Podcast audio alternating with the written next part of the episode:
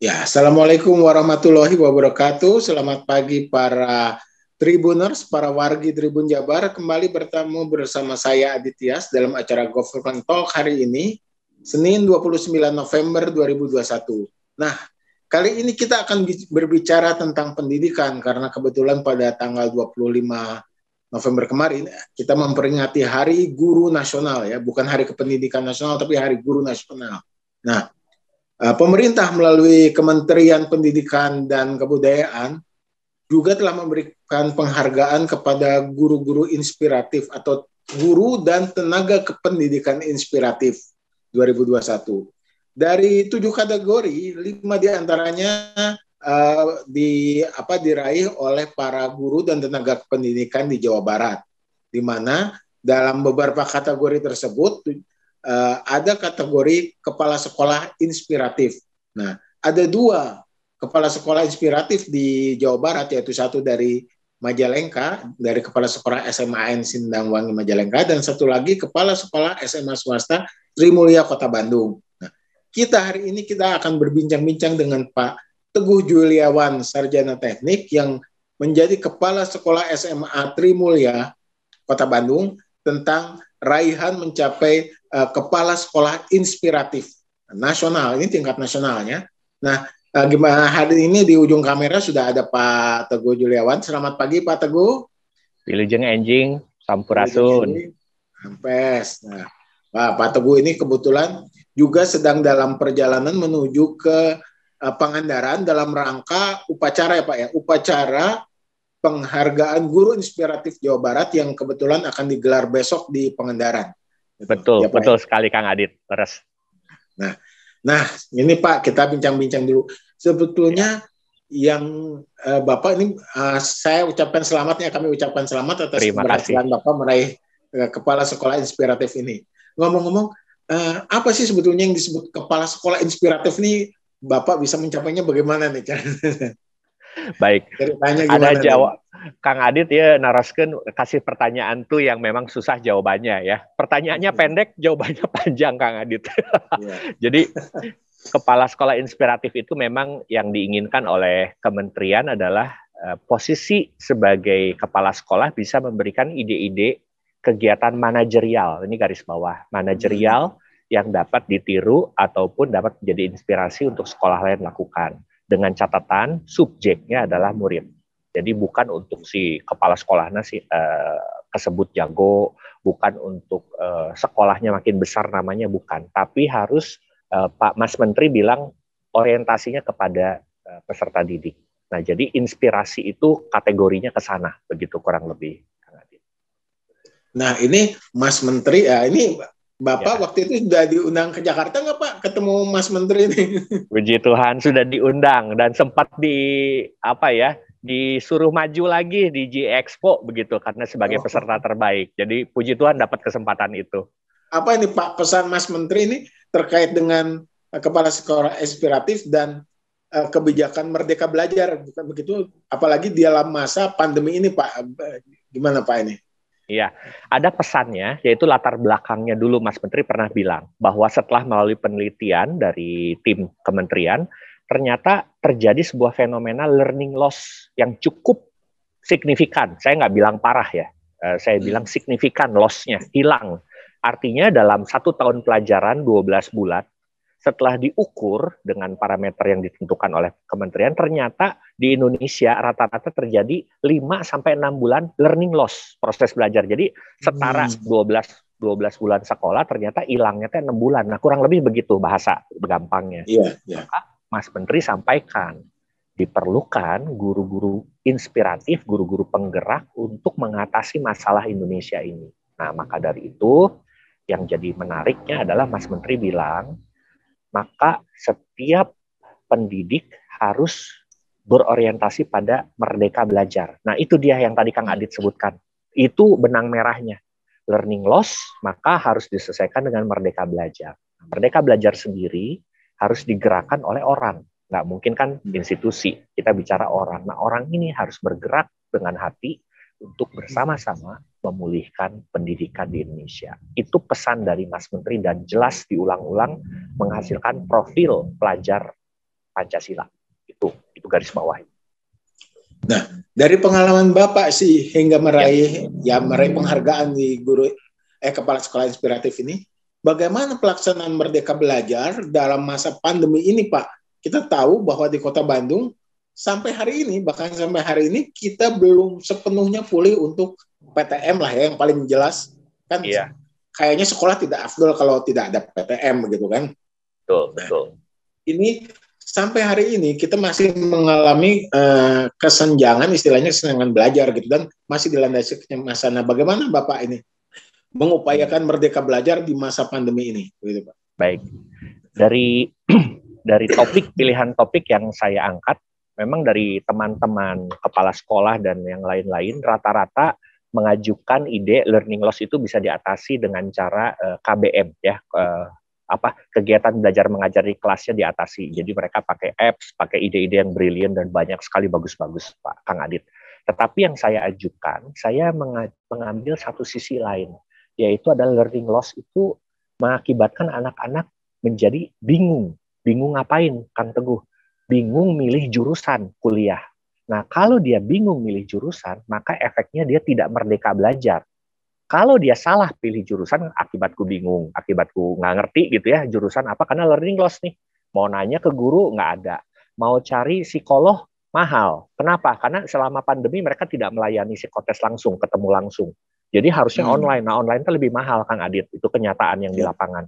Nah maka dari itu yang saya coba lakukan adalah memberikan konseling secara konsisten lewat Zoom dengan menggunakan uh, tools-tools yang mudah didapat. Salah satunya pakai tools yang ada di internet yang gratis untuk mengukur minat dan kompetensi anak lalu langsung dibahas si anak teh gitu Kang Adit. Oh kamu teh kelebihannya gini, learning style-nya teh begini. Misalnya kayak Kang Adit nih, saya melihat hmm. Kang Adit dari dari body language-nya sepertinya kuat sekali dalam dua Kang Adit, visual dan auditori. Jadi Kang Adit kalau ada orang yang uh, ngasih kuliah atau ngasih khotbah atau ngasih materi ceramah yang bahasanya tuh bagus dinamikanya, itu Kang Adi cepet tuh nangkepnya. Itu berarti kecerdasannya lebih ke auditori, ditambah visual. Kalau ada data berupa gambar, Kang Adit langsung nangkep. Nah, kalau Kang Adit adalah murid SMA saya, saya langsung bilang, wah ini bagusnya, auditori bagus, visual bagus, maka larinya ke yang bidang visual bisa, bidang auditori bisa. Maka salah satunya adalah jurnalistik. Itu bisa diarahkan. Nah, itu yang membuat si anak-anak tidak lagi bingung sehingga dia bisa merdeka belajar. Idenya begitu. Idenya begitu Kang Adit. Nah, itu yang saya ajukan dan bisa menjadi uh, dinyatakan sebagai uh, bagian dari yang terbaik, yang terbaik.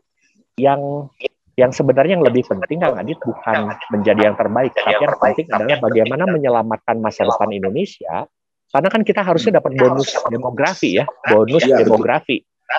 Tapi bonus demografi itu tidak hanya berupa jumlah penduduk. It's not about quantity. Tapi bicara tentang quality. Jadi kalau jumlah kalau penduduknya banyak, tapi banyak, kuliahnya salah jurusan, ah, wrong man in the wrong place jadinya. Maka itulah ide yang saya sampaikan bahwa Merdeka Belajar harusnya bisa menyelesaikan, mengantisipasi masalah bom waktu yang mungkin terjadi akibat pandemi. Itu dia idenya, Kang Adit. Oke. Nah, Pak, begini, dalam kenyataannya saat ini, gitu, ya. pertama adalah adanya kesenjangan ya, kesenjangan lo apa disebut itu Betul. adalah mengakibatkan pelajar sebetulnya kalau belajar jarak jauh dia tidak terkonsentrasi secara akademis, secara akademis dia tidak terkonsentrasi karena dia berada di lingkungan bukan di lingkungan belajar yang sesungguhnya di sekolah tapi di lingkungan rumah yang gangguannya juga banyak apalagi di era internet ini kan Pak. Yang main game ya chatting gitu ya. Nah, artinya dia tidak terkonsentrasi belajar pada hal-hal akademis yang sudah terjadwal gitu. Yang kedua adalah kebingungan dia seperti tadi Bapak katakan tadi itu karena uh, artinya terlalu banyak informasi dan terlalu banyak uh, apa istilahnya masukan gitu di era digital saat ini. Informasinya kan kebanyakan banget gitu Pak gitu. Bukan sekedar cetak aja gitu. Yang ketiga adalah bahwa sering kali tidak matching antara akademisnya dia dengan keinginan dia gitu. Dia diharuskan mengambil Betul. dia diharuskan mengambil mata pelajaran-mata pelajaran yang uh, sedemikian uh, ya lumayan banyak gitu loh. Kalau di, kita harus akui kurikulum kita saat ini. Nah, bagaimana uh, dalam hal ini peran guru atau peran kepala sekolah dalam uh, membebaskan siswanya bisa menjadi tepat uh, sasaran begitu. Baik, Pak. Baik. Secara regulasi, secara normatif, Mas Menteri sudah membebaskan kita para guru untuk bisa menyesuaikan bahan ajar. Jangan lagi kejar setoran. Istilahnya begitu bahasa simpelnya. Jadi tidak lagi guru-guru dituntut untuk menyelesaikan bahan ajar secara umum, secara tuntas gitu karena masalah. Artinya stres level yang dialami oleh siswa bisa dikurangi dan bisa membuat anak konsentrasinya dialihkan pada kemauan untuk belajar.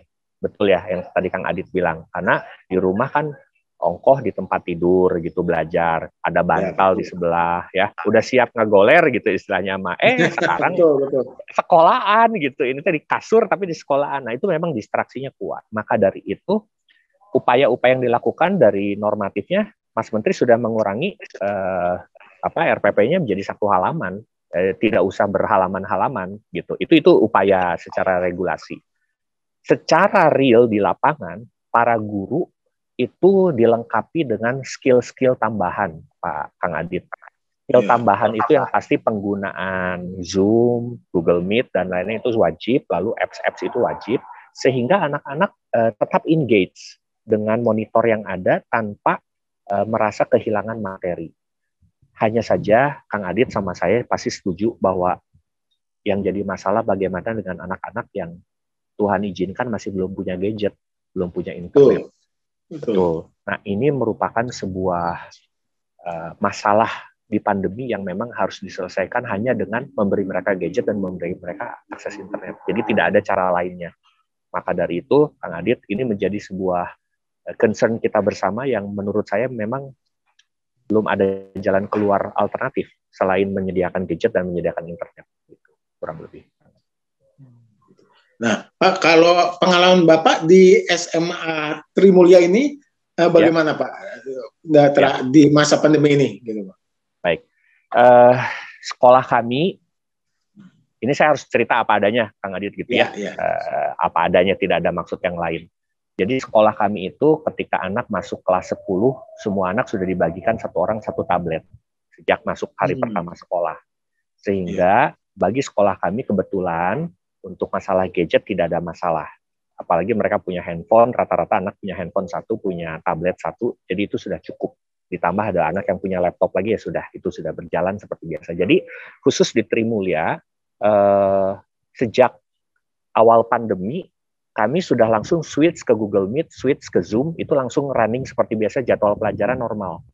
Kang Adit. Hmm. Uh, kami masuk sekitar jam, hanya masuknya aja agak siangan, sekitar jam 8, jam 9-an, kemudian selesai jam 3 sore. Tentu dengan penyesuaian ada screen time yang kita nggak bisa terlalu lama. Biasanya 45 menit Kang Adit, jadi kita rubah jadi 30 menit aja. Lalu break dulu matanya, lalu nyambung lagi pelajaran terus gitu sampai jam 3 sore. Jadi kalau pertanyaan Kang Adit yang tadi itu saya jawabnya bahwa di kami berjalan normal, hanya penyesuaian dalam durasi dan uh, pertimbangan untuk si screen time. Otomatis ekskul nggak ada, yang kontak fisik hmm. ditiadakan, begitu kan Adit. Nah, kalau untuk kegiatan-kegiatan yang bersifat uh, membuat siswanya itu sesuai apa ya, yaitu ekstrakurikuler tadi, itu yeah. bagaimana Pak? Itu di era pandemi kan Mas, uh, tentunya uh, kita selalu berharap bahwa siswa itu juga berprestasi, khususnya udah SMA nih ya, di bidang ya. yang lain sekarang menambah soft skill mereka begitu Pak. Nah itu bagaimana? Siap. Jadi kami siapkan program ini tips gitu ya. Kami siapkan program khusus uh, life skill, uh, ngelipat baju pakai mesin cuci gitu ya, ngeganti ban mobil gitu, ngejahit kancing sama baju yang udah sobek gitu, uh, nempel hmm. itu semua dibikinkan video ajarnya, langsung praktek anak langsung dikasih nilai supaya ada oh, keterlibatan gitu. Ya. gitu. Uh, Terus kemudian yang kami lakukan lagi adalah si anak-anak ini kan kalau yang sport terpaksa berhenti, terpaksa berhenti. Tetapi ekskul itu ada tiga elemen besar yaitu sport, linguistik, dan juga yang terakhir adalah uh, sport, linguistik, satu lagi itu apa ya? Art, art, seni, seni. gitu ya. Nah, seni. ini kegiatan anak muda yang harus difasilitasi dalam ekskul. Sebutkan apa pun ekskulnya pasti ada dalam tiga ini. Yang sport ini lumpuh sementara, tetapi art dan linguistik bisa jalan. Jadi kami tetap memberikannya tidak dalam bentuk ekskul, Kang Adit, karena takutnya kan uh, screen time-nya terlalu lama. Jadi kita berikan, jadi satu bulan itu kita keluar dua video, satu life skill, nanti satu lagi tentang art, kulineri, masak misalnya, menunya apa nanti dibikinin bulan depannya bikin lagi kegiatan lain. Jadi satu bulan itu ada dua kegiatan ekstra yang disampaikan buat semua anak. Kenapa begitu Pak Teguh? Karena pada waktu itu saya belum bisa breakout room, Kang Adit. belum ada tuh. Kan Zoom sekarang bisa breakout room. Dulu mah kan belum tahu. Jadi sistemnya dulu begitu dan ternyata setelah dijalani eh, sebagian anak bisa mengikutinya. Yang nggak bisa ngikutin gimana Pak Teguh? Nggak apa-apa, karena ini kan tujuannya bukan menjadi jago, bukan jadi tiba-tiba jago ganti ban mobil, ini kan menambah pengetahuan, lalu nanti kita minta ide lagi. Apalagi yang diperluin life skill. Nah, itu ditambahin lagi ke depan. Gitu, Kang Adit. Jadi dibikin nyaman ya, learning for life is fun gitu. Jadi harus menyenangkan belajar teh.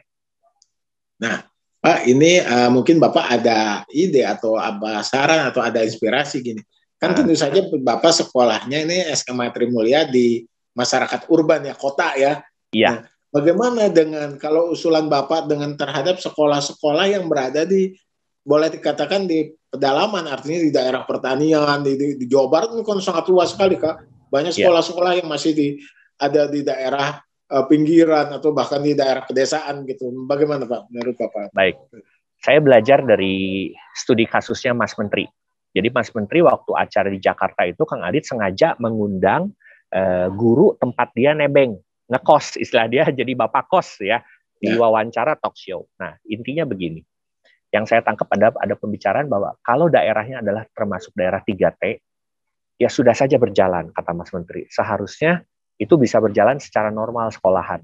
Sementara hmm. peraturan pemerintah sekarang kan menyamaratakan kondisi urban dengan 3T. Padahal 3T mah oh, walaupun terisolir berarti kan bisa jalan terus mestinya. Nah, tiga T itu maaf Pak, apa tiga T itu yang, apa? Yang daerah tertinggal Pak. Yang daerah tertinggal, terus jauh, terdepan uh, gitu ya. Betul ya, betul terluar, yang itu. Terluar. Terluar. Ya, ya. Nah kalau daerah tiga T mah jalan. Kalau arah pertanyaan Kang Adi tadi ke daerah tiga T seperti itu. Nah cuma kan uh, tidak semuanya tiga T bisa running sekolah normal. Maka yang tengah-tengah nih, yang gray area perkotaannya ada tapi rada pinggir Ya, jadi itu ya. juga kena resiko kota. Nah, yang begitu-begitu mungkin kalau boleh saya ber berbrainstorming atau mengeluarkan ide adalah menggunakan kunjungan kunjungan terbatas dari guru. Jadi kalau beberapa anak yang harus dikunjungi dikunjungi. Kenapa begitu? Karena rupanya yang anak-anak butuhkan itu bukan ilmunya, tapi interaksinya. Karena figur guru secara otomatis eh, guru, pilot, dokter adalah profesi mulia, Kang Adit, profesi mulia. Artinya belum apa-apa aja begitu kasebut itu guru, orang teh sudah menganggap oh ini teh apa yang dikatakannya benar, apa yang dilakukannya benar. Ini profesi mulia tuh begitu. Maka kehadiran guru itu jauh lebih besar dampaknya daripada mata pelajaran yang akan diajarkan. Nah, itu menurut saya usul saya dilakukan kunjungan terbatas. Itu yang bisa dilakukan dulu. Baru nanti ngomong gadget ada nggak, internet ada nggak, nah baru di data itu nomor dua, gitu, Kang Adi. Iya, iya, iya.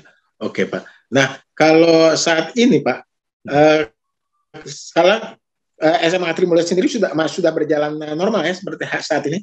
Apa bagaimana masih, masih normal. ada masih hybrid begitu? Gimana?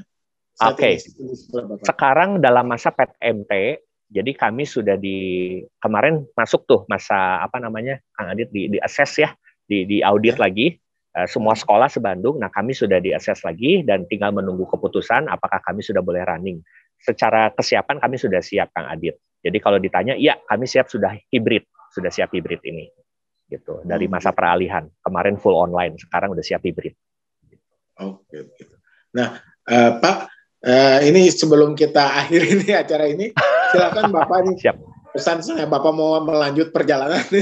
silakan Baik. Pak pesan-pesan uh, Bapak terkait dengan uh, inspirasi bagi para kepala sekolah, bagi para guru untuk uh, supaya Indonesia makin baik ya. Tahun depan kita ya. makin uh, menghadapi banyak tantangan. Tentunya kita berharap guru-guru dan kepala sekolah yang inspiratif. Silahkan Pak pesan-pesan. Baik. Pak. Izinkan saya menyampaikan closing statement Kang Adit ya. ya. Uh, sahabat-sahabat guru, pendidik, di mana pun rekan-rekan berada, Indonesia adalah sebuah negara besar. Ibarat sebuah kapal besar yang diciptakan, yang dibuat, didesain untuk mengarungi lautan yang penuh dengan badai. Saat ini kita sedang menghadapi badai pandemi. Dan tugas kita adalah menjadi kapal besar yang mengarungi badai. Mengapa? Karena kapal yang besar diciptakan bukan hanya untuk berlabuh di pelabuhan. Tapi tugas kita mengatasi masalah pandemi yang saat ini sedang mendera bangsa. Oleh sebab itu, jadikan kita sumber-sumber inspirasi bagi siswa-siswi kita tanpa memandang bulu orang miskin, orang kaya, daerah mana, suku apa, karena semua anak Indonesia berhak untuk mendapatkan pendidikan yang terbaik di masa pandemi. Salam pendidikan, maju terus Indonesia. Terima kasih Kang Adit. Hatur nuhun, terima kasih Pak Teguh uh, atas ini inspirasinya, inspirasi di pagi ini di acara Government Talk ini ya. Ya baik para wargi Tribun Jabar, para Tribuners, demikian tadi kita sudah berbincang-bincang yang informatif dan inspiratif dengan Pak Teguh Juliawan Kepala Sekolah SMA Trimulya yang baru saja meraih penghargaan kepala kategori Kepala Sekolah Inspiratif tingkat nasional. Dan besok rencananya di tingkat Jawa Barat juga ada uh, pelaksanaan Hari Guru Nasional, upacara Hari Guru Nasional di Pangandaran ya Pak ya. Dan Pak ya. Teguh ini sedang dalam perjalanan menuju ke sana. Terima kasih atas perhatiannya kepada para warga Tribun Jabar, para Tribuners.